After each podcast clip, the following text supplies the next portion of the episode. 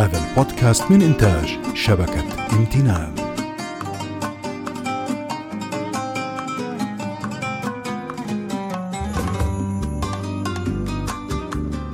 السلام عليكم ورحمة الله. نرحب بكم في هذه الحلقة الجديدة من بودكاست محمد باعبيد هذا البودكاست المتخصص في الهجرة والهوية.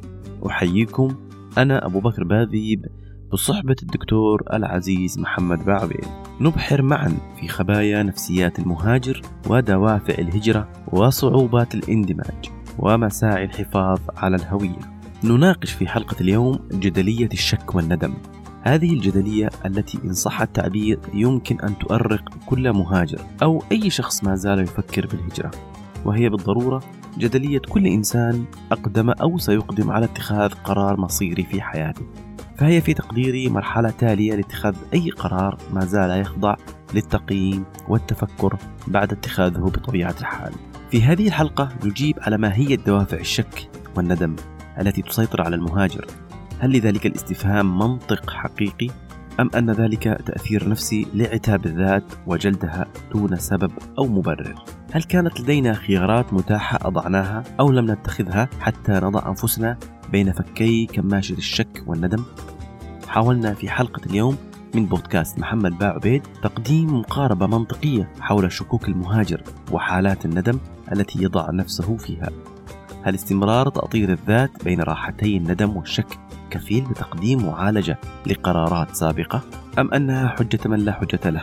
ذلك الضعيف المتأثر بتطورات مشهد تنامى بسبب قرار قديم أو سابق. هذه الحلقة قد يعنى بها ليس فقط المهاجر ولكن كل ذات تعمل على تقييم قرارها السابق وتحاصر نفسها بشكوك في غير محلها.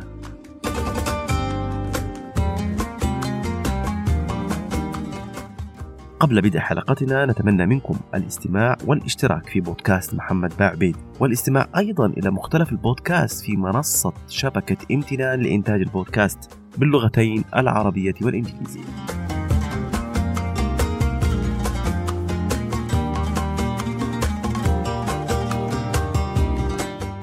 دائما يا دكتور تتداول كلمتين واحيانا تضيف لهم كلمة ثالثة. لكن خلينا في الكلمتين التي دائما تحاول أن آه، تصف بهم حال المهاجر أو أو وضعية الهجرة نفسها.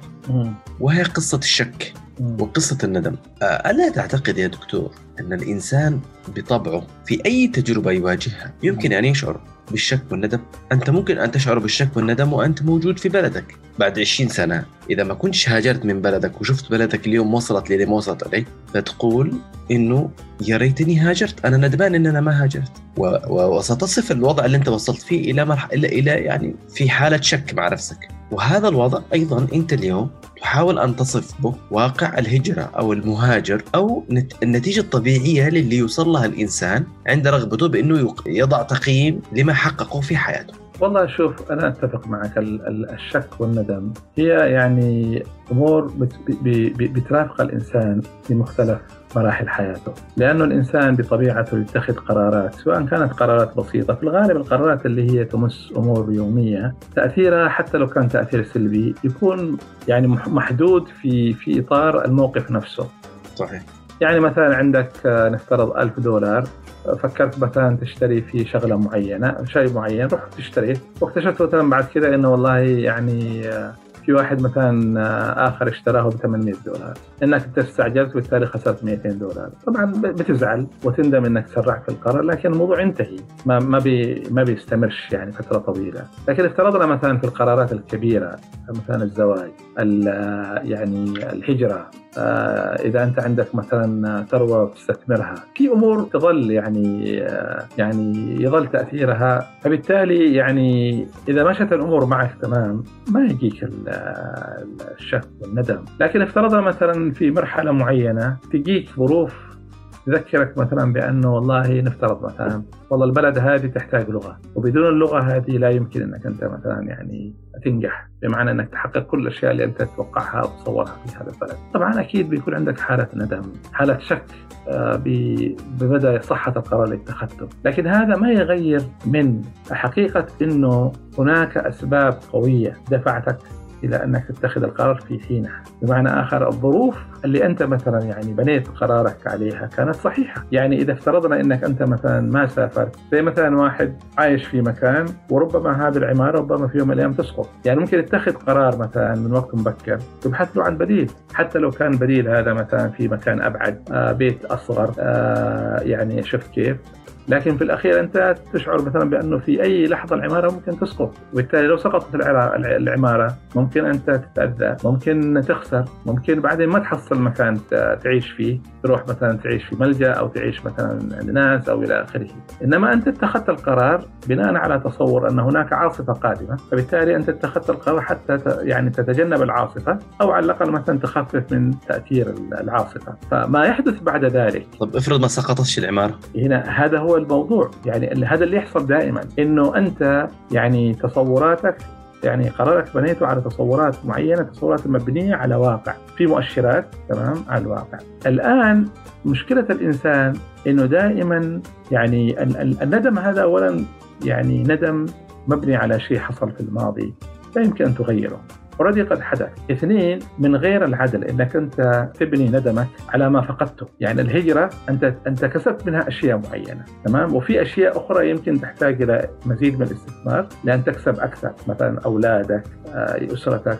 ولكن من غير العدل إنك أنت تركز فقط على ما فقدته، يعني إنك أنت مثلا والله تعثرت مثلا في الوظيفة أو تعثرت في اللغة أو تعثرت مثلا في أمور معينة وبالتالي تقول والله أنا كان لو كنت بقيت لي هناك على الأقل برتب وضعي وبحقق مثلا مكاسب معينة وأولادي.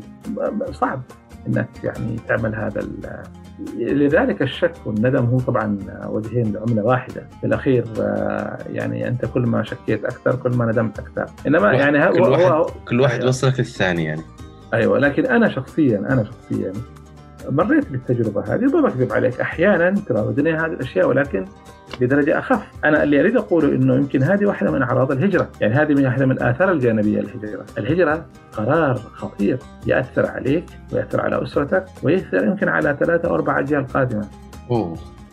آه لأنه أنت مثلا لما لما أولادك يعني وهذه وهذه المرحلة ما وصلت لها، يعني نتكلم بشكل عام، يعني أولادك لما يكبروا ويدرسوا ويحصلوا على وظائف مرموقة ويحسوا مثلا بأنه يعني يعني حققوا نجاحات، أنت تيجي تقول له مثلا والله اليمن استقرت البلد استقر، يقول لك يعني إيش تقول؟ يعني أنا شكرا. أنا هنا.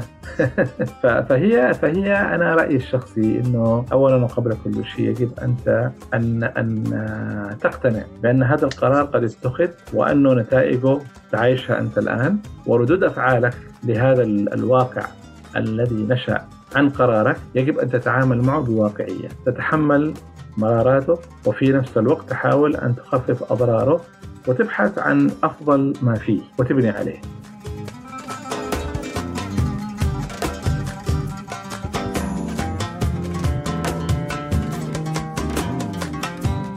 طيب دكتور آه، آه، أنت تطرقت لنقطة مهمة. تقدر تقول أنا أتوقع أنه أنت نسفت فكرة الشك والندم.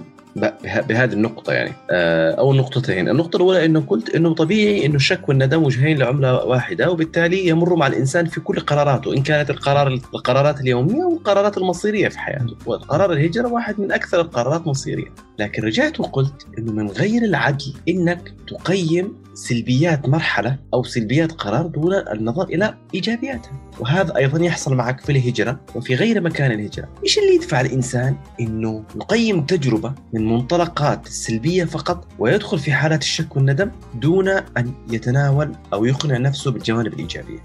هو هو دائما الإنسان عنده إحساس غريب بأنه ينقصه شيء ما. وموضوع الهجرة بالذات أصلا بيخلق عندك يعني بيعطيك شيء أنت مثلا تنتقل من بلد إلى آخر بيوفر لك الأمان قدر معين من ما نسميه مثلا ب يعني عوامل الاستقرار الخارجية. يعني مثلا في قدر كافي من الأمن الكهرباء ما تطفيش دائما ما فيش بلاليع ما فيش آه، يعني آه، مشاكل صحية خطيرة إذا حصل لك حاجة لا سمح الله. يعني في مستشفيات في تأمين صحي وإلى آخره. يعني هذه الأشياء كلها تشكل عوامل خارجية للاستقرار النفسي.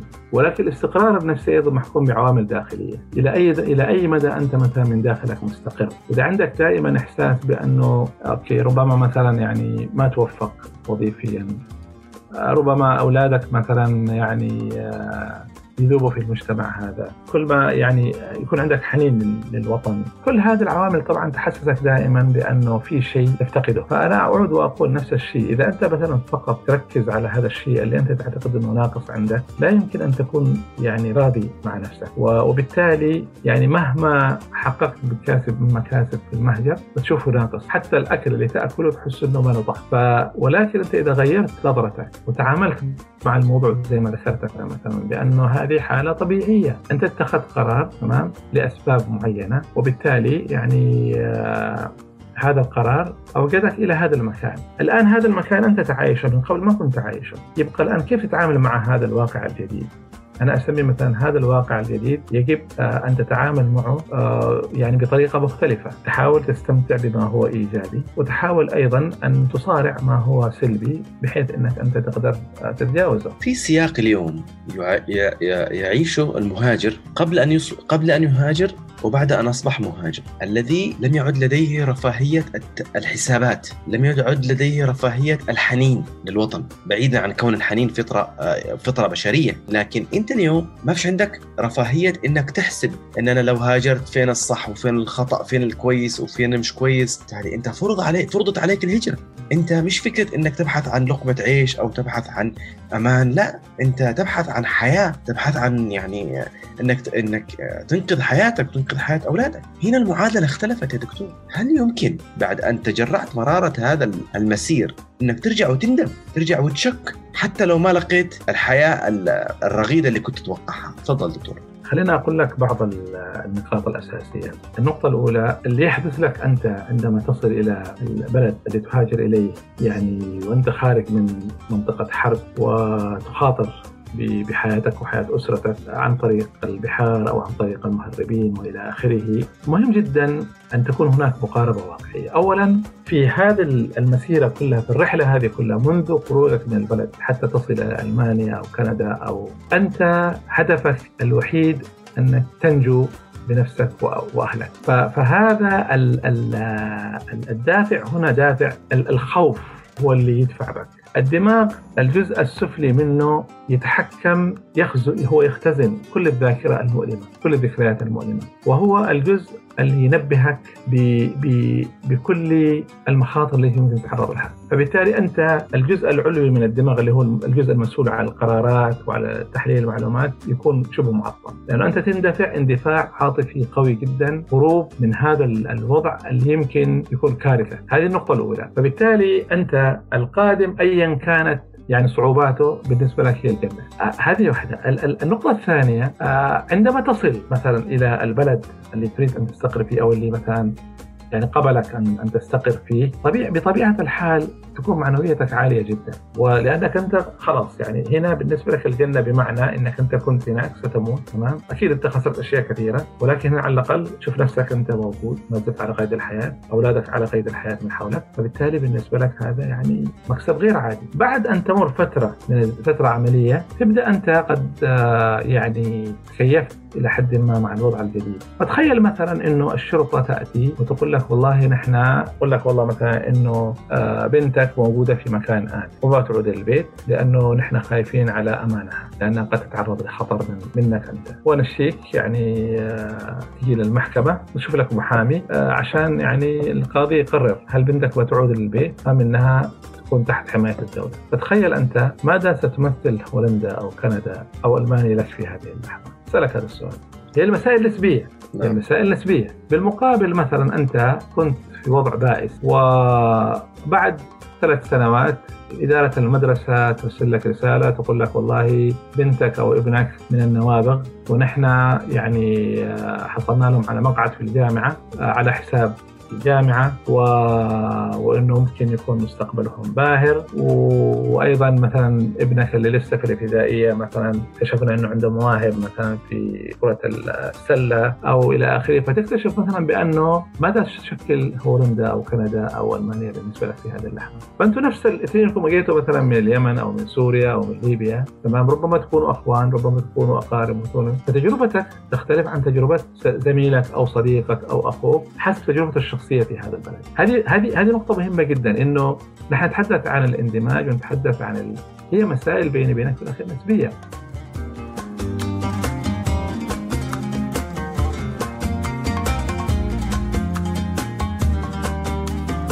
أنا أتذكر كنت في أول لقاء عملته مع مجموعة من القادمين الجدد. من سوريا والعراق ومناطق مختلفة. كل ما وصلوا. واحد كان يشكي يقول إنه هذه بلد آه، يعني ظالمة. آه، يعني هذه يعني هذينا هذه هذه دولة استعمارية. يعني أخذوا ثرواتنا ودمروا بلادنا والآن نحن تحولنا إلى حطام. والآن يعني صرنا غير قادرين على السيطرة لا على أولادنا ولا على أسرنا. وأنا لو استوي لي بكرة ممكن أرجع إلى سوريا مثلا. فالكل بدأ يتكلم بنفس النبرة هذه. حوالي تقريبا 20 دقيقة. فأنا بعد ما خلصوا الكلام سألتهم سؤال. قلت لهم يعني منكم ما زال عنده أهل في بلده. أهل يعني مثلا أقرباء مثلا أخوان أولاد عم أبوك عمك. كلهم رفعوا إيديهم. قلت لهم طيب كم منكم من منكم عنده أهل أو أقارب أو أصدقاء في مناطق يعني يسموها مثلا ترانزيت كانتريز المناطق اللي هي مثلا قبل الأردن مثلا تركيا لبنان اللي هم طبعا قبل ما يجي لبلد الأصل البلد الأخير يمر طبعا بدولة ثالثة. ففي منهم رفعوا أيديهم وقالوا كذا قلت لهم طيب هل تتمنوا إنه هؤلاء يأتوا إلى كندا؟ كلهم قالوا بصوت واحد نعم. طيب أنا اشياء تفسروا لي؟ ليش أنتم مثلا تقولوا تعودوا بينما أيضا في نفس الوقت أنتم تتمنوا إنه هؤلاء يكونوا هنا.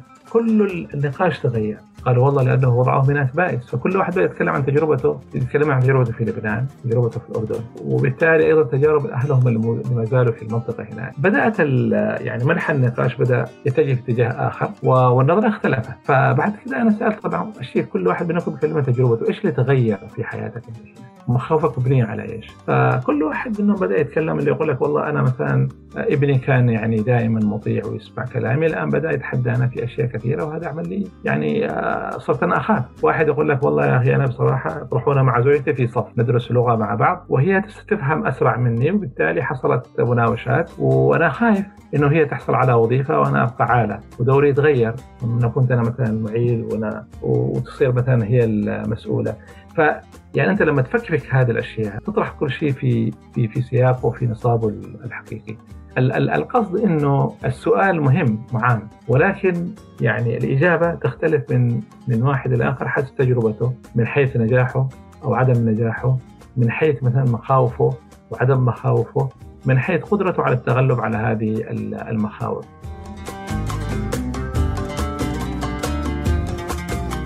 في نهاية هذه الحلقة أرى أنها لامست الكثير من الوجع، الكثير من تفاصيل ما بعد اتخاذ القرار، الكثير من تفاصيل الشكوك والندم الذي في أحيان كثيرة لا يكون له أي مبرر، لأن كل قرار اتخذته مهما كان خاطئا اتخذته بشكل عقلي أو بشكل عاطفي في تقديري له مبرراته وله احتمالاته وله ظروفه في تلك الفترة أو في ذلك الزمن الذي اتخذته فيه. أرجو أن تكونوا قد استمتعتم خلال الدقائق الماضية. وعبر أثير هذا البودكاست المتخصص الذي نراعي فيه تنوع الطرح والرؤية. وعلى وعد بلقاء جديد الأسبوع بعد القادم. لا تنسوا الاستماع إلى هذا البودكاست عبر أي من المنصات التي تفضلونها من خلال تطبيقات البودكاست المتخصصة أو عبر اليوتيوب. واغمرونا بدعمكم وتوزيع الحلقات وتقييم محتواها. بالتعليق والإشارة والمشاركة في القصص والتجارب النصية أو الصوتية. كان معكم أبو بكر باذيب دمتم في خير. والسلام عليكم.